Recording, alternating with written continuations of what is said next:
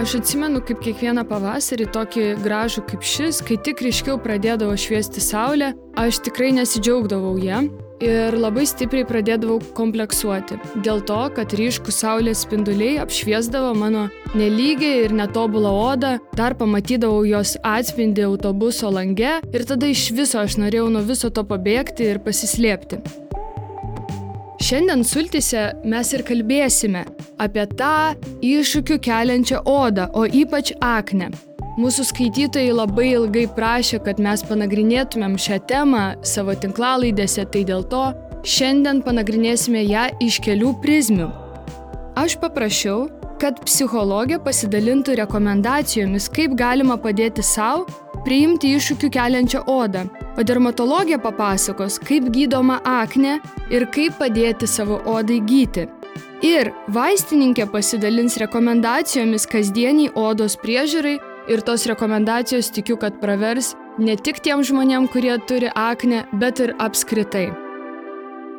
Ši tinklalaidė yra nebegėdos ir Benų vaistinės iniciatyva įkurto sveikos odos instituto projekto Daugiau meilės savo odai dalis. O aš jums dabar tiksliai negaliu pasakyti, ar ta mano oda buvo kažkokia super baisi, nes aš neturiu tai įrodančių nuotraukų, nes tuo metu padariau viską, kad tik tokių nuotraukų nebūtų. Gali būti, kad aš pasakodama apie ją viską labai stipriai hiperbolizavau, bet aš tiesiog labai labai aiškiai atsimenu tą bjaurų, tą negerą jausmą. Aš jaučiausi labai blogai, vengiau artimo kontakto su žmonėmis, nes man atrodė, kad tokiu būdu jie pamatys mano, man tokią šlykščią odą ir pasibjaurės manimi. Aš vengiau bet kokių išvykų, ar ten pirčių, ar bet kokių sąlygų ir aplinkų, kur reikės būti be pudros. Ir net su vaikinu eidavau miegot nenusivaliusi pudros. Tik po kokių metų draugystės aš išdrįsdavau pasirodyti vaikinui be šlakelio makiažo. Ir tai padaryti man buvo labai labai sunku. Mano oda buvo riebi, ji nuolat blizgėjo, Ypač kakta ir smakras buvo linkusi rausti, didelės poros nepriminė gražuolių iš reklamų lygių veidų, o ant skruostų tarpo aknės pogai. Dabar mano oda vis dar rausta, tikrai neatsitiko joks didžiulis stebuklas. Ji vis dar yra riebi ir poros tikrai nesusitraukia. Bet aš visą tai žiūriu kažkaip kitaip, vis rečiau ją maskuoju. Aišku, jeigu mes nuspręstumėm ją palyginti su žmonių veidais televizijoje, žurnaluose arba reklamose, tai galbūt mano oda visame tame kontekste atrodytų tikrai labai baisi ar siaubinga, bet aš tiesiog jos nebelyginu ir suprantu, kad aš esu daug daugiau negu mano oda. Kai pradėjau savo makiažo atsisakymo eksperimentą, aš vis galvojau, kas yra ta graži oda, kaip ją apibrėžia specialistai. Tai aš ir uždaviau šį klausimą dermatovenerologijos rezidentiai Santaros klinikų Odos akademijos lektoriai Agniai Dapšauskaitai. Paklausykite, ką jinai sako, kasgi yra ta graži oda. Gal lengviau apibriežti, kas yra kokia nors lyga, ar tenai kokie veiksniai sukelia, o graži oda, nu, čia kiekvienam jau toks uh, savas dalykas. Aš sakyčiau, kad graži oda yra ta, kuri džiugina patį žmogų. Na, tarkim, jisai jaučiasi patogiai. Ar ne, tai nebūtinai yra sveika, na, tarkim, be jokių lygų, ar ne, taigi kiekviena mes turim kažkokį spogelį, bet jeigu mes dėl to nekompleksuojam, tai aš manau vis tiek. Galim sakyti, kad tai sveika oda. Kaip ir labai raminantis atsakymas, nors Kai aš pradėjau tą, kaip minėjau, savo pudros atsisakymo eksperimentą, mane vis tiek vis pasivydavo abejonės. Gal aš neturiu teisės atidengti savo netobulos odos? Gal tai bus kaip nevalyvumas? Panašu į tai, lyg ateitum į svečius, apsidrėbęs savo baltus marškinius, kava, košė ir dar kokia spurga. Kaip žinoti, kad tu turi teisę būti tą nuogą odą? Agnė sako, Visi turi teisę, čia yra visiškai pasirinkimo dalykas, tikrai nėra taip, kad pamatom žmogų su spogeliais ir vad būtinai maskuok ir būtinai slėpk. Jeigu jautiesi patogiai, viskas gerai, bet kaip taisyklė žmonės, kurie turi akne, tai dažniausiai patogiai nesijaučia. Jie kaip tik tepa daug makiažo ir ne visai būtinai gerą tą makiažą, kuris galbūt dar labiau net pablogina jų visą odos būklę. Tai tikrai nesakom slėpti kažko, svarbu, jeigu tikrai yra problema, kreiptis į specialistus, kad nu, padėtų susitvarkyti su ta oda. Akne tai odos problema pasireiškianti įvairiais odos berimais, spogais ir paliktais randais. Vakarų ekspreso 2014 m. straipsnėje apie aknę pranešama, kad Baltijos šalise nuo aknės sukeltų problemų kenčia daugiau nei 700 tūkstančių jaunų žmonių. Iki 21 metų amžiaus šią lygą serga apie 80-90 procentų žmonių. Junktinio Amerikos valstijų dermatologijos akademija informuoja, kad akne yra labiausiai jų šalyje paplitusi odos lyga, paliečianti iki 50 milijonų žmonių kasmet. Nors ji dažniausiai siejama su jaunu amžiumi, tačiau pastaruoju metu daugėja žmonių susirgančių šią odos lygą savo 30-uosiuose arba 40-uosiuose gyvenimo metuose. Britų dermatologijos tinklaraštis 2018 metais paskelbė tyrimo apie akne turinčių pacientų ir jų emocinę sveikatą rezultatus. Jie analizavo Didžiosios Britanijos pacientų sveikatos duomenis nuo 1986 metų iki 2012 metų ir atrado, kad žmonės, kurie turėjo akne, susidūrė su 63 procentais didesnė rizika susirgti depresija negu tie pacientai, kurie aknės neturėjo. Taip pat jie atrado tai, kad kai akne pavykdavo išgydyti, rizika susirgti depresiją ženkliai sumažėdavo. Paprašiau, kad klinikinė psichologė Veronika Mudienaitė Savickienė papasakotų, kokie jausmai gali aplankyti žmogų, kuris turi odos problemų, nebūtinai akne. Kokie iššūkiai jam gali kilti, kas vyksta jo viduje. Kiekvienas gali skirtingai labai išgyventi. Tai pirmiausia, aš galvočiau, kiek tie simptomai ar lyga ar odos būklė veikia žmogų ir jo gyvenimą, jo kokybę, ar ne, tai yra tokia, nu kaip našta. Ir kokius jisai resursus naudoja tam atsverti, atlaikyti, tai yra ar jisai, pavyzdžiui, kažkaip moka sureguliuoti savo jausmus, turi kažkokių gerų santykių su artimais, laisvalaikį gerą darbą ir tas padeda tą, tą savijautą taip, na, šiek tiek pareguliuoti, nepaisant tų odos problemų. Bet be abejo galima galvoti, ar ne, kad toks žmogus gali jaustis galbūt turintis mažiau kontrolės, nes, pavyzdžiui, lyga gali lydėti visą gyvenimą ar ilgą kažkokį gyvenimo periodą. Jis gali jaustis pavargęs nuo priežiūros, gali jausti gėdą dėl savo simptomų. Tai yra riboti save netgi kažkiek.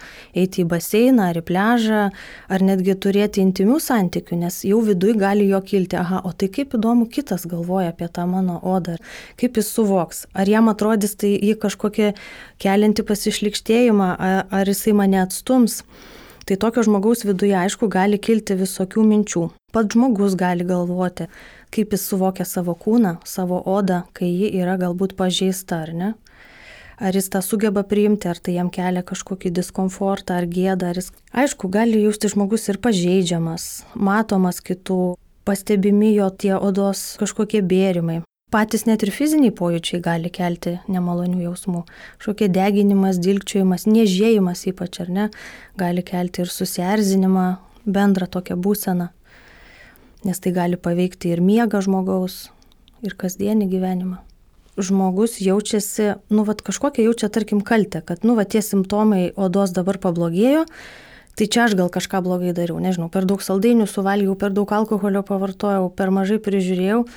Ir su tuo tokia ateina kaltė, kad, ai, tai čia aš kaltas, kad čia dabar man pablogėjo, ar ne? Ir tai vėl didina tokią įtampą viduj ir vėl užsuka tokį ratą, kad ta įtampa vėl gali tuos simptomus paaštrinti.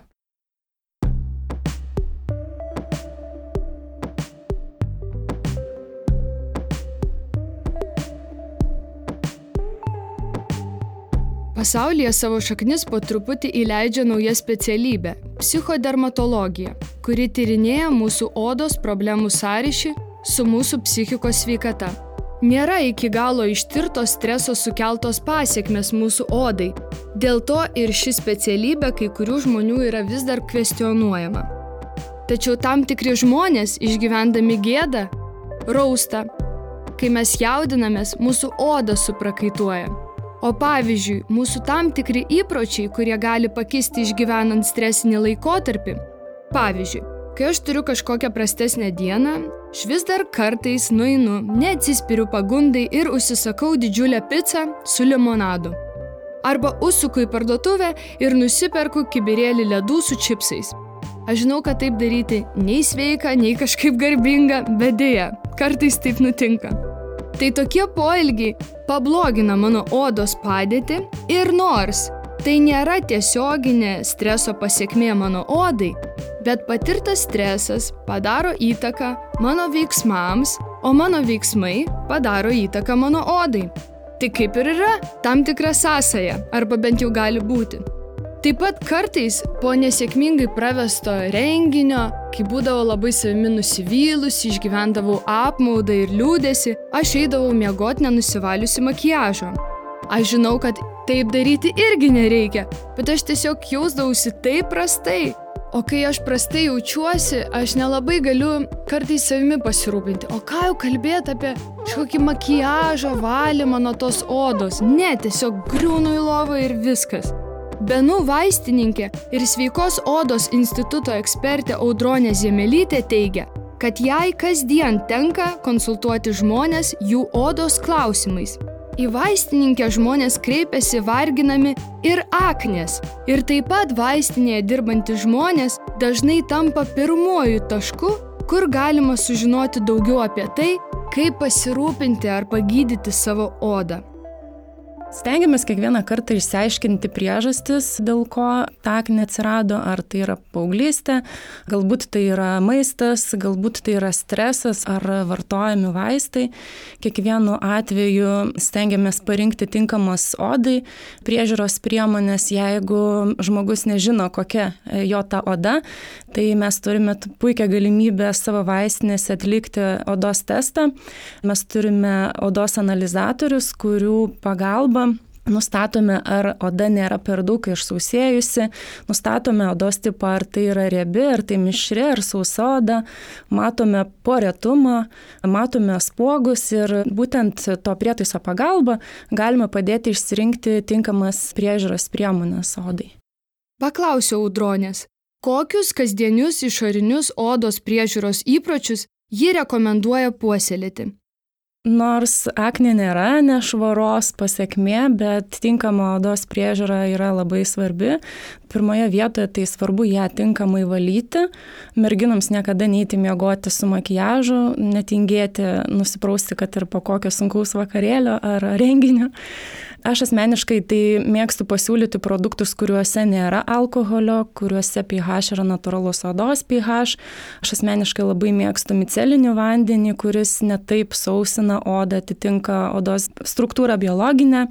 Taip pat labai svarbu tą odą nuvalyti iki galo, nes dažnai keletą kartų perbraukiam per veidą ir einam miegoti, įsivaizduojam, kad ji yra švari, bet valant odą su miceliniu vandeniu, valymą reikėtų užbaigti, kai matom vatos diskelį visiškai baltą. Taip pat turėjau tokių pacienčių, kurios nemėgsta jokių vatelių.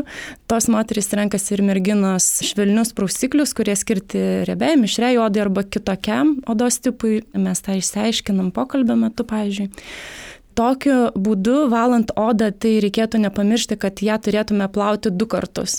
Ne tik tais pirmą kartą nuvalyti makiažą, bet dar antrą kartą, kad pilnai užtikrinti, kad veidas yra visiškai švarus. O kremą naudoti tokį, kuris tinka odos tipui. Galbūt ryte naudoti gydantį arba kuris e, mažina blizgesį, nakčiai naudoti galbūt gydojo paskirtą vaistą arba drekinantį kremą. Čia labai individualu. Galima tą pasiaiškinti kartu su konsultantais, vaistininkais arba derinti su gydytojo vaistais. O iš vis pagal ką rinktis odos priežiūros priemonės? Audronė sako, ne kiekvienas kremas yra tinkamas odai ir jisai gali užkimšti tas poras ir dėl to neištekės tas sebumas, pradės formuotis puogas. Tai labai svarbu rinktis dermatologinę kosmetiką, kurią galima rasti vaistinėse ir atkreipti dėmesį į aprašymą arba į sudėtį, kad nebūtų kamedogeninė. Nes labai dažnai tos priemonės jos nepadeda išspręsti problemas, bet ją pagilina, kurios skirtos spogams gydyti, bet realiai daro priešingą efektą. Benu sveikos odos instituto ambasadorė Milda Darulienė nebegėdo straipsnėje apie aknę teigia, aknė yra plauko folikulo riebalinės liaukos uždegiminė lėtinė lyga. Aknė gali būti lengvos ar vidutinės ir sunkios formos. Lengvos ir vidutinės formos aknė pasireiškia keliais spogais ar inkštirais, o sunkios - skausmingais uždegiminiais spogais - cistomis. Aknės sukelti spuogai gali pasireikšti ne tik ant veido, bet ir ant kitų kūno vietų - krūtinės, pečių, nugaros. Dermatovenerologijos rezidentė Santaros klinikų Odos akademijos lektorė Agne Dapšauskaitė sako, kad ne visiems aknę sukelia tie patys veiksniai. Vieniems ją gali provokuoti mytyba, kitiems stresas. Ir į klausimą, kasgi sukelia tą aknę, negalima vienareikšmiškai atsakyti. Tačiau galbūt jums pravers Agnės išvalgos apie mytybą. Kas yra jau įrodyta tikrai, tai aišku, kad glikeminio indekso aukštesnio produktai, nu tai dažniausiai būna šokoladas ir panašus dalykai, tikrai skatina, nes nu, cukrus yra puikia mytybinė terpė tom aknės bakterijom. Pieno produktai taip pat yra įrodyta, ypatingai liesas pienas. Dažniausiai žmonės nustemba, nes yra įstikinę, kad liesas pienas čia jau sveikiau, geriau ir panašiai. Bet čia dar nėra visai aišku, kodėl. Ar dėl to, kad jis labiau yra išskaidytas, ar galimai ten yra daugiau išsilikę gyvulinės kilmės hormonų ir skatina akne. Bet mes jau rekomenduojam pacientam, kurie turi akne iš tikrųjų privengti pieno produktų, o jeigu renkasi, tai jau geriau tokius į riebesnę pusę. Iš maisto produktų, aišku, alkoholis, po vakarėlių visada išlenda koks nors vienas kitas pogelis, ar ne? Kas mums padėtų iš šitos pusės, aišku, pilna vertė, tokia sveika mytyba, ypatingai omega rūkštis, kurių gausų yra ir lašišoje, avokaduose, jos turi ir kartu antioksidantų, tai skatina visą išsivalymą ir odos ir apskritai organizmo viso. Aknės gydimas gali būti labai įvairus. Jeigu aknė yra lengvesnė, žmogui pilnai gali padėti vaistinėse įsigijami produktai - prausikliai ir kremai skirti tokiai odai. Jeigu odos padėtis yra keblesnė, gali prireikti ir gydytojo dermatologo skirtų vaistų. Jie gali būti tepami arba geriami. Šiame procese turite būti kantrus. Benu vaistininkė ir sveikos odos instituto ekspertė Audronė Zemelytė kaip tik tai ir įvardyja kaip svarbiausią dalyką, kurį turi atminti akne turintys pacientai. Jie tikisi labai greito rezultato iš priemonių. Trūksta kantrybės ir įsivaizduoja, kad patepus keletą kartų viskas išsispręs. O aknės gydimas yra labai ilgas procesas, reikalaujantis kelių mėnesių gydimo. O dabar pakalbėkim apie mitus. Pirmasis yra tas, kad Kai aš turėjau aknę, aš stengiausi būti kuo daugiau saulėje, nes galvojau, kad saulė išdegins man spuogus. Ką apie tai mano Agnė? Čia yra dalis tiesos, šita minte yra dalis iš tikrųjų tiesos, nu vasarą visada pagerėja odos būklė, Visą tai veikia tai, kad Saulė iš tikrųjų pasižymė prieš uždegiminių poveikių. Mes dermatologai iš tikrųjų tą šviesą išfiltruotą naudojam netgi daugybėje iš tikrųjų odos problemų gydime. Bet kas yra su akne? Vasara tai pagražėja, bet rudenį visada pablogėja būklė. Kaip yra tai susiję? Vasara saulė išnaikina bakterijas, sumažėja tas riebalo gamyba ar ne, bet paskatina tą sunkę patogenezės grandį, padaugėja tų negyvų ląstelių odoj ir todėl pradeda labai kimšti sporos. Aišku, viskas tas vyksta su laiku, dėl to paumėjimas visada bus rudenį kai jau saulės nebėra ir atrodo, mm, saulė dingo, tai man čia oda pablogėjo. Iš tikrųjų, čia truputėlį ir saulės kalties yra. Jeigu jūs nesate alergiški sauliai, leiskite laiką saulėje, tačiau būtinai vis tiek naudokite kremą nuo saulės ir maudykitės jos spinduliuose saikingai. Ačiū.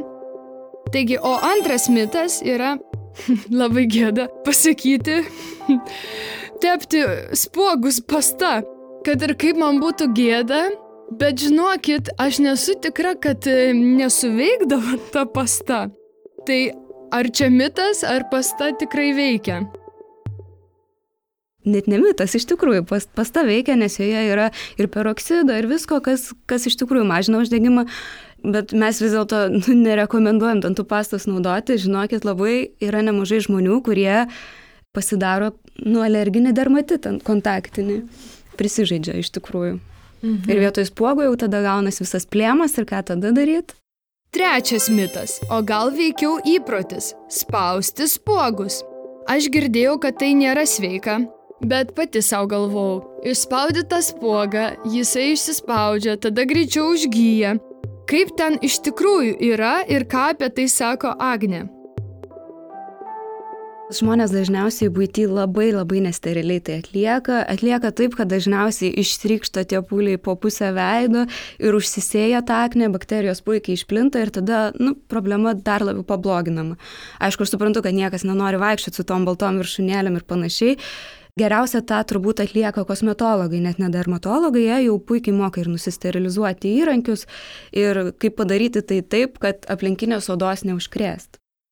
Ketvirtas mitas. Odos būklę veikia ir tokie dalykai kaip pagalvės užvalkalai, odos lietimas bei rankšluoščiai. Man kažkas sakė, kad šitie dalykai gali sukelti arba išprovokuoti dar didesnę aknę. Tai ar čia mitas, Ar kažkoks svarbus dalykas, kurį mes turėtumėm žinoti?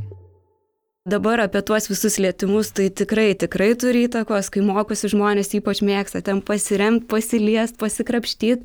Yra netgi grupė tokia ekskoriacinė akne, kur pačio pirminio bėrimo elemento tokio kaip spogelio gal ir nėra, bet moteris išsigremžia, išsikrapšto ir prisidaro pati savo problemų. Tai su tais pasikrapštimais, prisilietimais tikrai yra.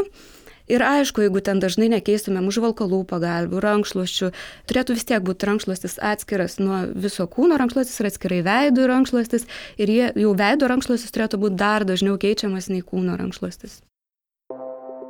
Iš to, ką jau įvardijo specialistės, išgrininčiau tris svarbiausius komponentus, darančius įtaką mūsų odai. Pirmasis - kasdieniai išoriniai jos priežiūros įpročiai.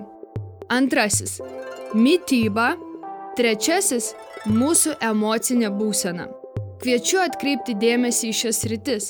O jeigu jūsų oda jums kelia nepatogumų, nueikite pasikonsultuoti su gydytoju arba vaistininku. Vis dėlto, mes puikiai suprantame, kaip gali būti sunku, kai jūsų oda netitinka jūsų lūkesčių. Mes dažniausiai naudojam tokią dermatologinės gyvenimo kokybės indekso skalę. Dažniausiai, aišku, duodam žmonėms su psoriaze, bet iš esmės pritaikoma gali būti bet kokiai dermatologiniai lygai. Ir ten, aišku, klausimai, vat, kaip minėjot, gali būti ir apie socialinį gyvenimą, kaip trukdo mokytis, kaip trukdo dirbti, kaip ten netgi lytinį gyvenimą gyventi ar ne, ir žmonės tenai sužymi. Įdomu yra tai, kad ta skalė kuo didesnė, reiškia, tuo jisai praščiau jaučiasi. Jinai nebūtinai koreliuoja su lygos sunkumu. Neretai būna, kad, pavyzdžiui, žvinelinė sergantis žmogus nėra jisai baisiai daug išbertas, ar ne? Bet jeigu yra išbertas matomose vietose, automatiškai ta skalė jau gyvenimo kokybės didėja, nors lyga kaip ir atrodytų tokia pusę velnio, ar ne? Tai su akne irgi tas pats dalykas, kadangi akne dažniausiai vis tiek beria tas vietas, kur žmonės mato, tai tas psichologinis spaudimas vis tiek jis yra didelis. Baltmė lygiai taip pat, kadangi vis tiek būna ir veide, būna visur žmonės labai stengiasi maskuoti ir irgi ganėtinai aukšti balai. Kaip padėti, na aišku, čia jau priklauso nuo žmogaus, mes galim vis tiek patarti ir kaip tą odą prižiūrėti, jeigu tai yra ilgalaikės problemos, kaip ją gydyti ar ne, pažiūrėjau, su baltme, kaip teisingai užmaskuoti, kokias priemonės rinktis, jeigu žmogus nori maskuoti. Aišku, yra tokių, jau žinom, kur pamažu didžiuojasi ar ne, ir, ir manekenių, kurios e, labai gražiai ir atvirai rodo, kad va, aš sargu šitą lygą ar ne. Aišku, priklauso nuo žmogaus. Ir Aišku, neretai turėtumėm pasiūlyti kažkokią gal net ir psichologinę pagalbą, jeigu matom, kad žmogus tikrai turi problemų. Aišku, čia jau yra ir mūsų pačių problema, nes užsimint žmogui, kad galbūt jums tokios pagalbos reikėtų, nėra taip lengva iš tikrųjų. klinikinė psichologė Veronika Mudienaitė Savickienė įvardijo, kas galėtų padėti, kai gyvenate su kažkokia odos problema, kuri kelia jums emocinių sunkumų kitų palaikymas ir tokios padrasinančios, palaikančios ir reakcijos ir santykiai, buvimas santykėje, nepaisant ar ne savo lygos, kai tu patiri, kad, nu, vat, kitas žmogus mane priima, myli ir, ir netgi turi intimius santykius, tai tikrai yra labai svarus veiksnys priimant savo problemas. Ką galbūt dar pridurčiau, tai aišku, tai yra individualu, bet, pavyzdžiui, kai kuriem gali padėti ieškojimas kažkokių bendruomenių, ar ne? Tai ir, pažiūrėjau, prisijungti prie, prie sergančiųjų bendruomenės ar patirinčių tą sunkumą ar problemą, tai vis tiek ir sumažina vienišumo jausmą, izolacijos jausmą ir tu pasijunti, kad, nu, va, tu ne vienas esi su tokiu sunkumu galbūt tose grupėse jautiesi saugesnis dalintis apie savo išgyvenimus susijusius su lyga ar kažkokiam problemom, drąsiau, atviriau išreikšti savo nuogastavimus, jausmus, patirtis. Tai tas tikrai, manau, gali veikti, jeigu žmogus, aišku, to pats norėtų. Kas dar svarbu yra didinti, kaip ir minėjau, resursus, tai yra kas padėtų tą sunkumų naštą atsverti. Ar tai yra kažkokie hobiai, ar pomėgiai, ar, ar santykiai glaudus Tai gali būti begalinis sąrašas, kas kam yra, bet turi būti kažkokia irgi atsvara, kur žmogus rastų tą atramą, resursus, kuris pasikrautų ir teigiamų patirčių, teigiamų jausmų. Dar, aišku, irgi labai padeda tokios tiesiog teigiamos patirtis. Na, pavyzdžiui, žmogus, tarkim, gėdėsi savo odos, ryžosi išeiti kažkur į pležą ar į baseiną ir pamatė, kad, nu, va, nieks jo nesukritikavo, nieks jo neatstumė jisai sukūrė artimus santykius, irgi jautėsi priimtas, nepaisant ar ne savo, savo odos. Ir tokios teigiamos patirtis jau vis tiek žmogaus viduje formuojasi. Ai, tai jeigu čia mane priėmė, tai ir kitoje aplinkoje mane priims. Tai tada gal ir aš kažkaip lengviau priimsiu save su, su savo sunkumais. Tai va tokios tiesiog teigiamos patirtis, aišku, joms gali prireikti drąsos, ar ne? Nu, pavyzdžiui, kažkur išsinuoginti plėžę ar baseine. Pirmų žingsnių į tai Jums gali būti dalyvavimas mūsų projekte Daugiau meilės savo odai. Kviečiame jūs dalintis savo istorijomis Instagrame apie tai, kaip pamilote savo odą ir savo nuogos odos nuotrauką su grotažyme Nuoga oda. Taginkite nebegėdą ir Benu vaistinę, o labiausiai mus palietusių istorijų autorius apdovanosime Benu vaistinės ir Bioderma Lietuva paruoštų odos priežiūros priemonių rinkiniu. O jeigu jūs išdrįsote nueiti į paskaitas ar darbą be makiažo, o jūs kolega pasitiko su klausimu, kas tau yra, tu sergi? Man tai buvo, tai aš dėl to taip sakau. Vieną kartą tiesiog nusprendžiau po ilgų metų nueiti ir savo studijų draugams pasirodyti be pudros ir sulaukiau klausimo, bet o kas yra, ar tu sergi? Tai aš siūlau jums nepriimti to asmeniškai. Kartai žmonės tiesiog nežino, ką šneka. Toks klausimas nebūtinai reiškia, kad jūsų oda yra baisi. Žmonėms kartais irgi reikia priprasti jūs matyti be makiažo. Kai jų akis pripras, tikriausiai niekas nebeužduos tų nereikalingų klausimų. Ir jūs esate daugiau nei jūsų oda. Jūs esate jūsų tikslai, svajonės, gražus poelgiai, meilė ir nuostabus gamtos kūrinys. Nepamirškite to. O pabaigai Benu vaistininkė Audronė dalinasi savo asmeninę patirtimi su akne. Pasakoja, kas jai labiausiai padeda. Aš manau, kad svarbiausia tai palaikymas ir jeigu mes tą palaikymą turime iš artimųjų, iš savo aplinko žmonių, tai mes tada daug mažiau į tai reaguojame aišku, tie psichologiniai dalykai labai yra įtakojantis mūsų gyvenimą ir jeigu jie ima labai viršų, labai daug lemia mūsų savijautai, tai aš manyčiau, kad nereikėtų bijoti to maskuoti. Aš asmeniškai irgi turiu ir turėjau tų problemų su akne ir aš nenoriu kiekvienam aiškinti, kas man yra ir kad aš padariau viską, kad ją suvaldyčiau. Tai aš vengdama tų klausimų tiesiog ją maskuoju.